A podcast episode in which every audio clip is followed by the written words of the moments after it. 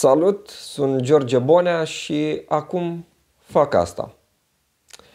E vineri, nu vreau să vă rețin foarte mult. Probabil mai aveți și alte lucruri de ascultat sau de citit. O să vorbim, sper eu, destul de scurt și la obiect. Înainte de toate, vă mulțumesc frumos pentru recomandările pe care mi le-ați făcut în legătură cu o altă modalitate de a filma acest podcast. Ieri am avut o problemă cu telefonul, nu știu în ce motiv, s-a stricat cardul de memorie din telefon și toată chestia asta a dat cumva peste cap tot telefonul, astfel încât nu mai aveam spațiu nici în memoria lui, asta de unde știam că am vreo optzeci de giga. Oricum, tehnologia a reușit cumva ieri să mă bată, dar am avut noroc cu Aluziva, care a fost răbdătoare, să filmăm din mai multe reprize, să... Na, înregistram douăzeci de minute, apoi copiam tot un laptop, ștergeam și tot așa. Astăzi se pare că s-a rezolvat problema. Uh, înainte de toate, să vă spun că logo-ul de astăzi, uh, mă uit pe listă, este făcut de Salca Paul.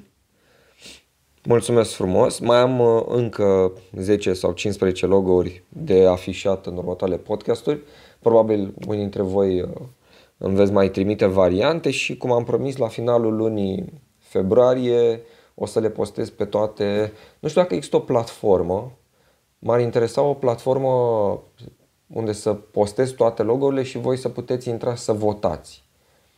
Dacă aveți habar de așa ceva, vă mulțumesc anticipat și dacă nu, le pun pe Facebook. Și intrăm pe Facebook și votăm, intrați pe Facebook și votați acolo varianta preferată. Ieri a fost o zi foarte interesantă prin prisma comentariilor pe care le-am primit pe YouTube. Așa cum știți, caut să fiu cât mai la curent cu ceea ce scrieți pe YouTube și pe Facebook, ceea ce postați, întrebările și răspunsurile voastre la ceea ce discut eu în podcast sau ceea ce postez pe blog. Și...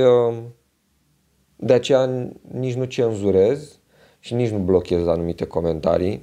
Cred că de când fac YouTube la modul cel mai serios, de anul trecut, de când cu speakerul demotivațional, nu cred că au fost două comentarii pe care să le șterg. A, dacă sunt spamuri, în sensul că mai sunt oameni care spamează și își lasă linkurile, da. Dar altfel, nu. Oricine a gândit ceva, am lăsat comentariul acolo. Bun. Um, ieri am discutat cu Aluziva despre, la începutul discuției, despre indemnizația pe care o primesc mamele. Mie mi s-a părut un subiect interesant pentru că știu că, în esență, statul plătește foarte puțin dacă faci copii. Asta în timp ce se bate cu pumnii în piept că, na, natalitatea e în scădere și tot așa. Și am primit niște comentarii extraordinar de interesante. Am postat clipul cândva după amiază, am, a trebuit să plec și foarte târziu am început să mă uit la comentarii. Băi, și m-am, m-am simțit așa, un pic rușinat. Cred că ăsta e cuvântul. Probabil greșesc ceva la ceea ce fac sau probabil așa funcționează viața, dar...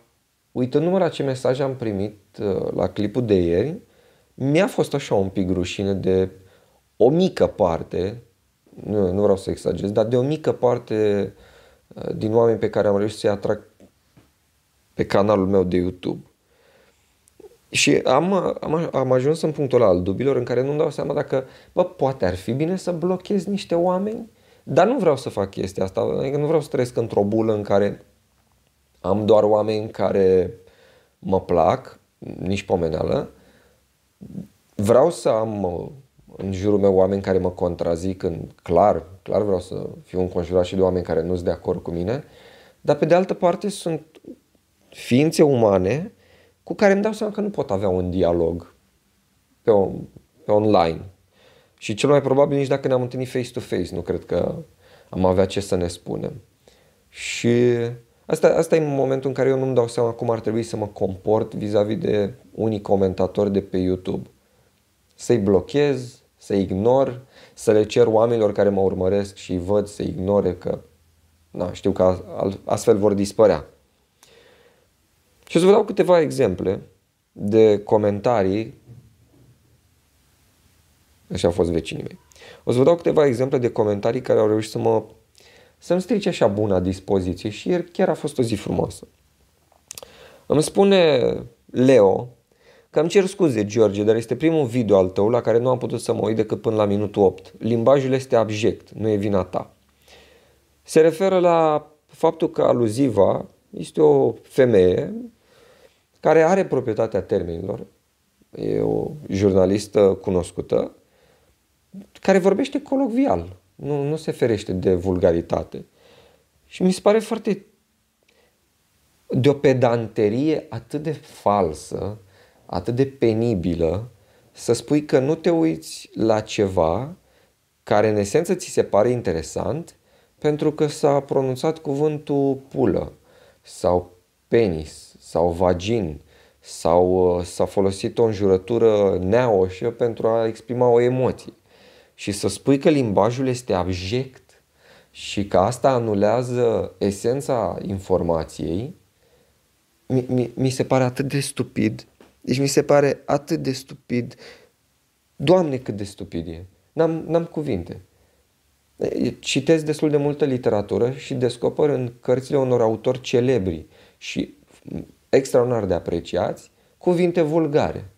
Pentru că ei caută în cărțile lor să exprime cât mai mult din ce se întâmplă în viață și viața e vulgară. E cum ar fi ca toți acești autori să fie discreditați de toată lumea pentru că în ciuda talentului și a modului extraordinar de a portretiza viața, într-un pasaj, într-un dialog au spus pulă. Dom'le, nu se face. Nu se face. E exact ce vorbeam acum ceva timp despre uh, Margareta Nistor, zic bine, care s-a dus la filmul Five Gang și a spus că îl apreciază foarte mult, să nu greșesc, pentru că nu... Da, Margareta Nistor. S-a dus la filmul Five Gang și a spus că îl apreciază foarte mult pentru că e lipsit de vulgaritate. Și am, Doamne, Doamne, ce am ajuns să apreciem, am ajuns să apreciem falsitatea, pentru că lipsa vulgarității e o falsitate. Toți suntem vulgari. Chit că suntem în capul nostru și nu ne nu verbalizăm tot ceea ce gândim despre ceilalți, dar mi-e greu să cred că cei care mă urmăresc și cei care uh, ies din casă și cei care se duc la muncă n-au zis niciodată, n-au făcut o trimitere către vintre, către uh, nenaștere. Asta mi se pare de fapt. Citisem la un moment dat într-o carte, cred că de Oișteanu, dar nu mai știu exact ce. Stați să mă uit în bibliotecă. O secundă. Că mi se pare că o am. Unde... A, Sexualitate și societate, istorie, religie și literatură de Andrei Oișteanu. O carte extraordinară. Citisem că una dintre cele mai îngrozitoare înjurături pe care le poți auzi în România este du-te în pizda mătii. Și de ce? Mi s-a părut foarte interesantă analiza lui dă-te în pizda mătii, pentru că, așa cum spunea și Oișteanu, este o trimitere la neființă. Adică ești atât de prost, n-am alt cuvânt acum, încât îți dorești să te, să te întorci de unde ai venit și poate să te naști din nou într-o variantă mai bună. Și asta, de fapt, considera Oișteanu că este jignirea supremă. Nu aia că vreau să copulez cu defuncții mamei tale sau că nu știu, să micționezi pe tine sau să-mi faci o felație. Nu. Dă-te în pizda mătii. Du-te de unde ai venit.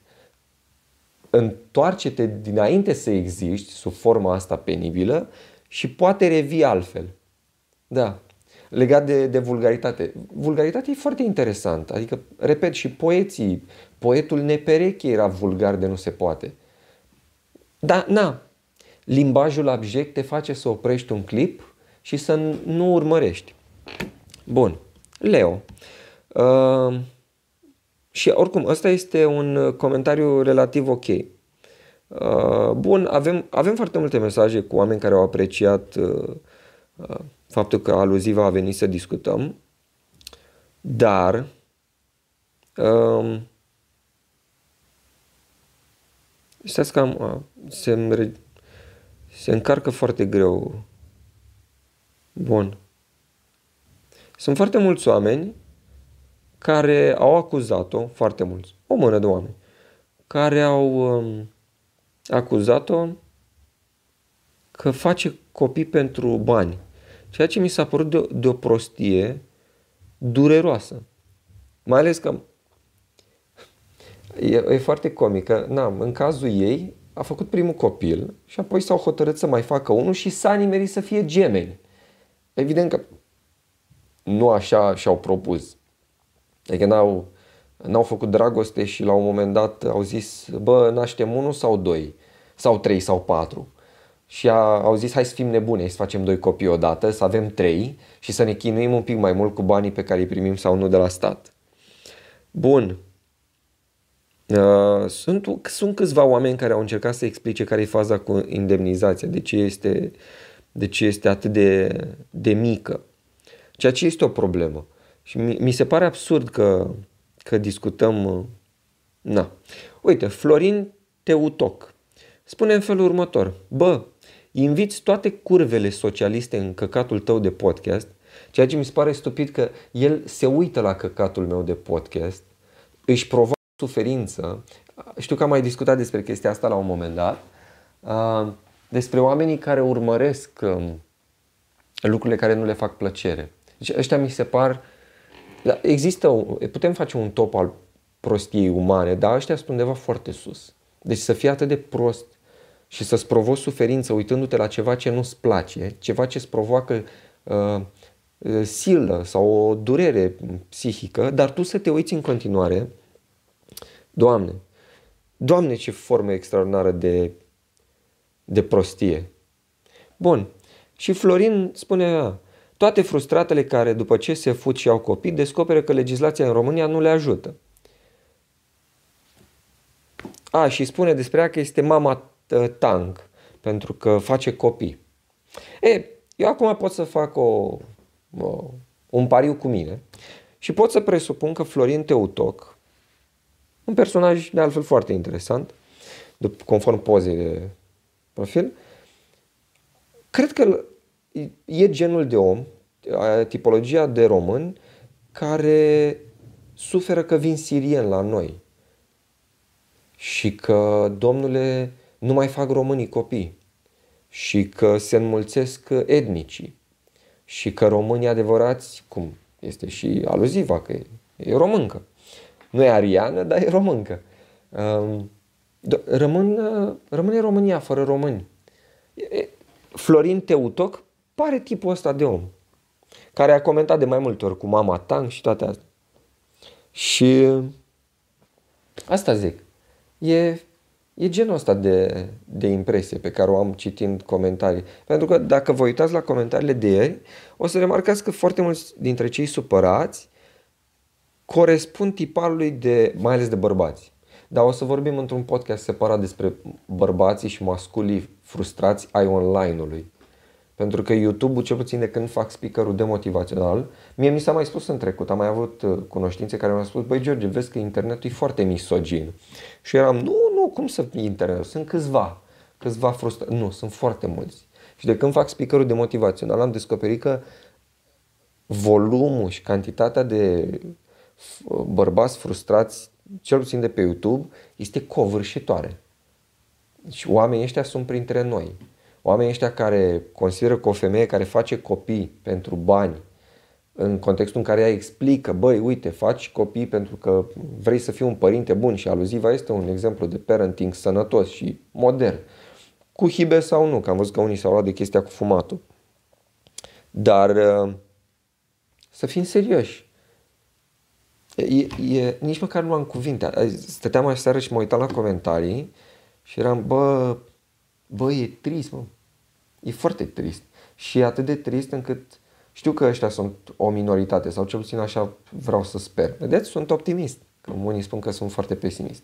Dar mă gândesc că e, e, pentru mine e așa o, un eșec personal. Chiar stăteam aseară și mă gândeam, ar fi cumva un eșec personal să fac copii și să-i cresc într-o țară în care astfel de oameni sunt, dacă nu izolați, cel puțin acceptați. Și de, după aia stăteam și mă gândeam, bă, dar de ce să izolezi? Că dacă izolezi un om care gândește astfel, nu-l ajuți cu nimic. Ba, ba din contră, dacă îi lași pe oamenii frustrați să se adune la oaltă într-o bulă izolată, cine știe ce monștri nași de acolo, mai ales din punct de vedere politic.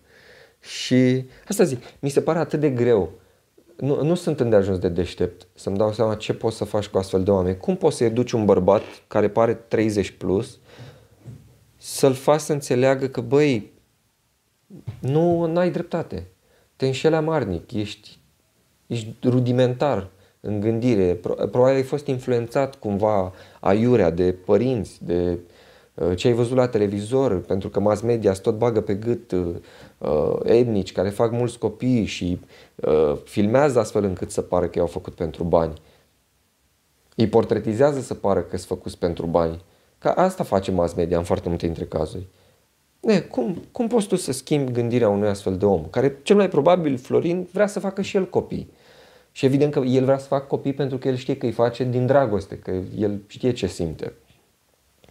Și el știe că unii oameni n-ar trebui să facă. Revin la ce scrisesem zilele trecute pe blog uh, despre Mikey H, care a făcut un filmuleț în care îl scuza pe primarul din Târgu Mureș uh, cu scandalul cu romii. Și explica Mikey H, atât cât am putut, am rezistat să mă uit la prostiile debitate de unul din cei mai urmăriți vloggeri din România, că, domne, până la urmă ar trebui să existe oameni care să facă copii conform unor standarde. Wow! Wow! Deci experimentul chinez care are loc în zilele noastre cu scorul social care tinde să meargă spre ideea că, bă, nu toată lumea trebuie să facă copii, faceți copii în funcție de cum spune statul, uite că începe să prindă avânt și în România. Pentru că apar al de Mikey H și fanii lui care spun, da, mă, ar trebui să facem copii numai noi ăștia care avem bani, avem educație, aia luată cine știe cum, care ne-am descurcat în viață pentru că suntem antreprenori sau pentru că ne duce capul, pentru că mâncăm avocado, mergem pe trotinete electrice, nu votăm cu P S D-ul și sunt, Doamne, Doamne, și este așa, nici nu știu, e huxleyan de-a dreptul. Că Orwell mi se pare mult prea auzitat și personal îmi place mai mult Huxley decât Orwell. Și citind în ultima perioadă Welbeck, cred că ajunge să-mi placă mai mult Welbeck. Dar oricum, groaznic, groaznic să gândești în halul ăsta de rudimentar și de... Nu cred că am foarte multe cuvinte, e penibil, e absolut penibil. Un alt comentator de ieri îmi spune că s-a dezabonat de la canalul meu. Ok, pentru că am chemat-o pe supărata secolului, the most entitled woman in our galaxy, pe care toți o enervează și o nedreptățesc. Băi, nu mi s-a părut că femeia Aluziva este cea mai supărată. De fapt, mie mi se pare că este o femeie foarte veselă și o, o cunosc și dincolo de online și chiar este un om foarte vesel, care vedem de cele mai multe ori partea plină a paharului. Sincer, să faci un copil în România, trecând peste indemnizația mică, dar să faci un copil în România, să ai trei copii și să alegi în continuare să vrei să trăiești în țara asta, mie mi se pare că e o dovadă că, bă, tu chiar vezi partea plină a paharului. Și de asta spuneam mai devreme, că mie personal mi s-ar părea o, o înfrângere personală. Chiar așa o iau și știu că asta o să rămână cumva în online. Dar dacă lucrurile decurg așa, și am cunoscut și oameni din bula mea asta veselă și o să fie totul bine și o să vină U S R-ul plus, P N L-ul, o să schimbe lucrurile, o să fie minunat. Pentru mine ar fi o înfrângere personală să îmi cresc copii în România, nu știu ce. Așa o percep acum. Probabil, unde nu sunt încă părinte și probabil nu văd partea fericită a situației. Dar cred că singura modalitate în care poți să fii cu adevărat ok cu a-ți crește copilul în România e să faci parte din bula aia care stă la margine de capitală, care se deplasează în confortul personal, material, financiar, luați-o cum vreți, spre muncă și câștigă de ajuns de bine încât nici măcar să nu le pese de ce se întâmplă dincolo de zidurile casei. Asta cred că este singura situație confortabilă în care să zici, bă, România e ok, România asta pe care mi-am construit-o eu. Altfel, să stai în România pe care o vezi la televizor, pe care o citești pe YouTube, e, e horror. E, te consumă atât de mult, este atât de obositoare. Doamne, Doamne, hala, e, am așa o indispoziție colosală și îmi pare rău că probabil oamenii care mă ascultă nu vor să mă asculte să, să audă chestia asta, să le dea această energie negativă. Dar asta e realitatea. Realitatea este că unii oameni, uite, Seb spune foarte mișto, cu ghilimele, când auzi o femeie cu căcat și pulă. Nu sunt vreun pudibon, dar mie mi s-a luat pentru că asta denotă și o atitudine de autosuficiență care îmi displace. Eu, eu nu știu cum, ce psihologie a citit Seb de a înțeles că vulgaritatea înseamnă autosuficiență. N-are nicio treabă. Vulgaritatea n-are nicio treabă. Pedanteria are o treabă cu autosuficiența. Să vorbești uh, așa, cu cei mai pompoși termeni din Dex are o treabă cu autosuficiența. Nu. A vorbi cu căcat sau pulă denotă o, în unele cazuri o simplitate în limbaj, în altele o modalitate de a expune mai uh, colocvial ceea ce simți, astfel încât să înțeleagă toată lumea. De ce să folosești treizeci de cuvinte pedante ca să exprimi o emoție negativă când uneori poți să tranșezi totul cu a spune, bă, mă simt de căcat. Frază pe care bag mâna în foc o folosește și Seb. Da. Uite, unii o acuză pe Aluziva că se murdărește de engleză la gură. Ești pe YouTube, ești pe internet. Uh, douăzeci și trei zero nouă Flow underline optzeci și șase e I D-ul persoanei care o acuză pe Aluziva că se murdărește de engleză la gură. Wow! Eu mă compor de parcă acum m-am lovit de internet. Dar acum ce-i drept, de când fac podcastul, sunt mult mai atent la comentarii. Eram atent și la speaker, dar acum chiar le stau și le analizez mult mai mult pentru că îmi dau seama că pot să le vorbesc împreună cu voi. Da, senzațional. Asta, asta este internetul. Ăștia sunt oamenii care probabil votează și probabil vor meritocrație și vor ca unii să nu facă copii. Și mi se pare atât de amuzant pentru că România chiar se confruntă cu problema natalității și a, a fost scandalul ăsta cu romii care fac mai mulți copii și uite că ai o româncă, face trei copii. Nimeni nu o susține, nimeni nu înțelege exact ce spunea. Lumea crede că se, se plânge de proastă, că n-are bani. Când de fapt ei explică că dacă ai copii în România și vrei să le oferi o viață mai bună, nu, nu se poate. A, și mi-a plăcut un comentariu, dar nu-l mai găsesc. La un moment dat cineva spunea, dădea exemplu vestului, că uite, în vest poți să stai doar șase luni cu copilul sau trei luni cu copilul. La noi poți să stai doi ani cu burta la soare și pe banii statului să-ți crești copilul. Nu tot ce este din vest e neapărat ok, pentru că citind la un moment dat niște articole despre uh, părerea unor psihologi vis-a-vis de cum să-ți crești copiii, este foarte important în primii ani de viață, nu în primele luni, în primii ani de viață să fii alături de copilul tău sau să fii o figură uh, apropiată, maternă sau paternă. Ce se întâmplă în vest, în anumite țări unde după trei luni sau șase luni copilul este aruncat cuiva care poate de celălalt nici nu face parte din familie, pentru că părinții trebuie să se întoarcă în câmpul muncii, să se întoarcă la carierele mult dorite și mult visate, nu este neapărat ceva sănătos. Din contră, să stai cu copilul, să faci parte din viața lui în primii lui pași, asta e ceva ce am citit. Părinții mă pot contrazice, chiar îi rog. Dar din ce am citit, să fii aproape de copil când uh, descoperă lumea, este foarte important pentru dezvoltarea lui emoțională, ca să nu mai zic de uh, intelectuală. Că dacă ai făcut un copil și el nici măcar n-a început să gângurească bine și tu le-ai aruncat cuiva și apoi te întorci seara ca să mai stai un pic cu el de la muncă, chit că vorbim de tată sau, bă, n-ai făcut nimic. Deci, efectiv, n-ai făcut nimic. Ai, ai, ai dat naștere unei viitoare furnicuțe într-o fabrică. Nu ai născut o ființă umană, un membru care să-și aducă aportul în societate. Nu, efectiv, ai născut o piuliță. Asta ai făcut. Ai dat naștere unei piulițe ai avut grijă un pic de ea până ți-ai revenit și tu ca mamă și gata. Hai, toată lumea în câmpul muncii, toată lumea înapoi la cariere. Ba chiar am cunoscut recent, într-un mediu foarte formal, foarte multe femei care vorbeau cu un zâmbet așa aproape sinistru, adică din exterior era zâmbetul ăla trist așa al acceptării că da, eu am o relație cu locul meu de muncă, relațiile mele interumane sunt praf, nu fac copii pentru că n-am timp, pentru că eu vreau să am o carieră, o să fac copii când probabil nu o să mai pot sau când o să mă străduiesc îngrozitor de mult să fac. Dar în paralel, dacă discuți cu ei mai amplu, afli că România are probleme cu natalitatea, că și-ar dori copii, dar asta înseamnă că renunță la uh, carieră. Știu, știu că asta e un subiect foarte pregnant printre femei. Pentru că bărbații, na, încă e destul de arhaică treaba. Faci copil, te duci la muncă, ești providerul în casă. Asta în cazul, na, general, că eu personal n-am nicio problemă să fiu caznic, cum, sau na, freelancer.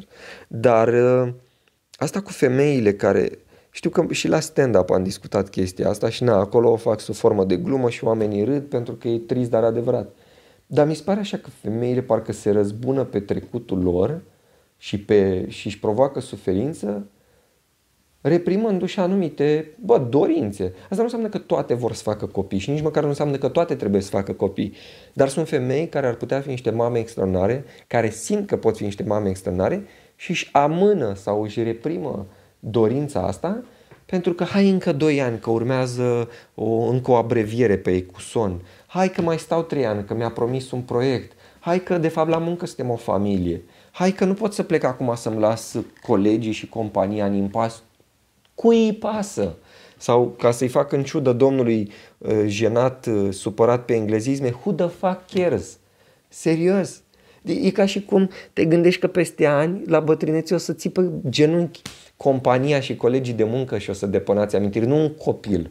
Doamne, este, este atât de absurd, e atât de absurd că trebuie să vorbesc chestiile astea unor oameni care sunt de aceeași vârstă cu mine și să le explic în cadre intime.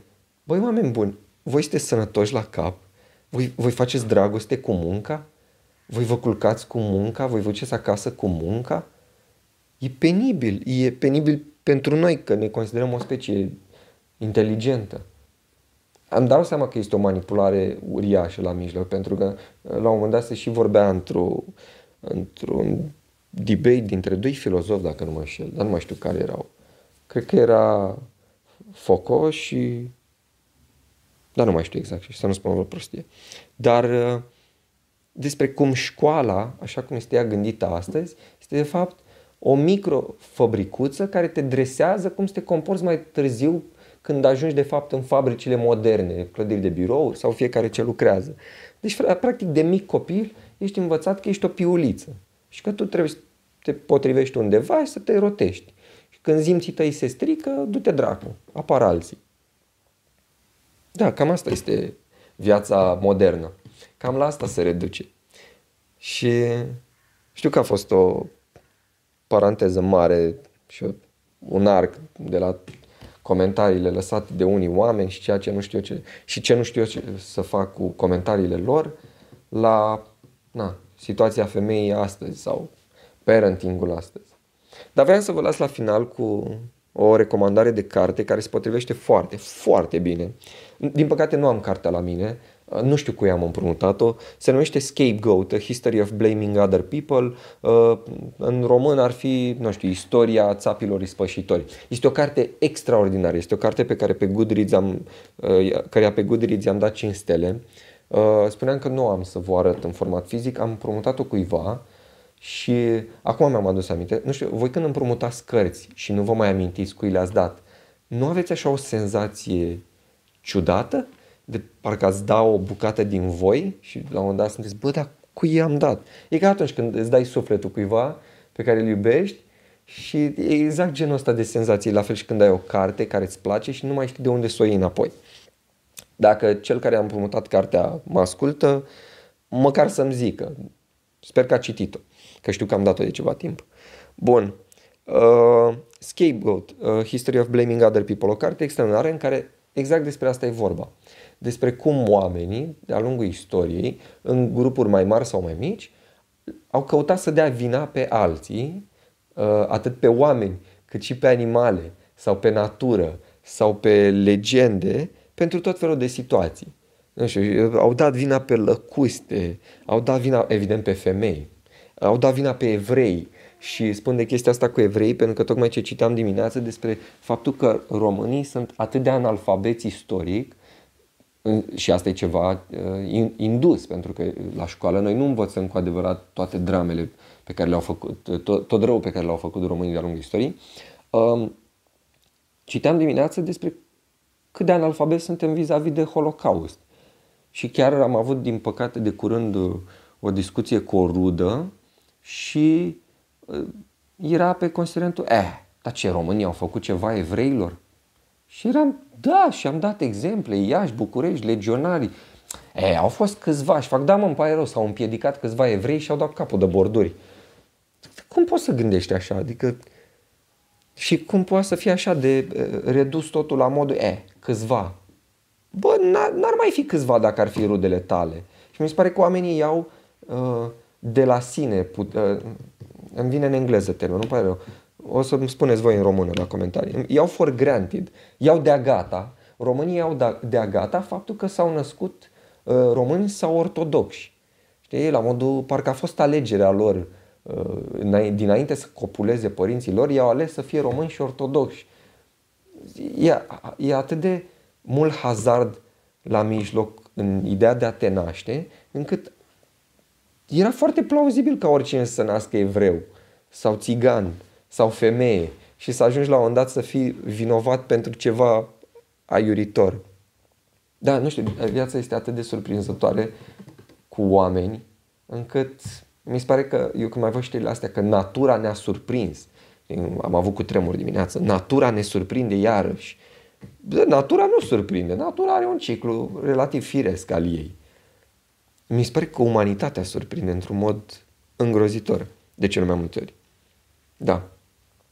Și cam asta vreau să vă zic. Uh, lucrurile merg uh, extraordinar cu podcastul, pentru că văd că avem deja o, suntem deja o comunitate de o sută o sută și ceva de oameni care comentează uh, periodic la ceea ce postez și unele comentarii sunt extraordinar de, de interesante, uh, foarte bine documentate și sunt genul de oameni de care sunt mândru. Că am reușit să-i atrag pe canalul meu și îmi doresc cât mai mulți oameni de acest tip. Vă mulțumesc frumos pentru recomandările de invitați. Urmează să-i contactez pe toți și sper să le facă plăcere să vină aici alături de mine să vorbim în halat despre lucruri și probabil să ascultăm manele, să discutăm despre cărți. Astăzi nu am o manea pentru voi, n-am, n-am descoperit nimic nou.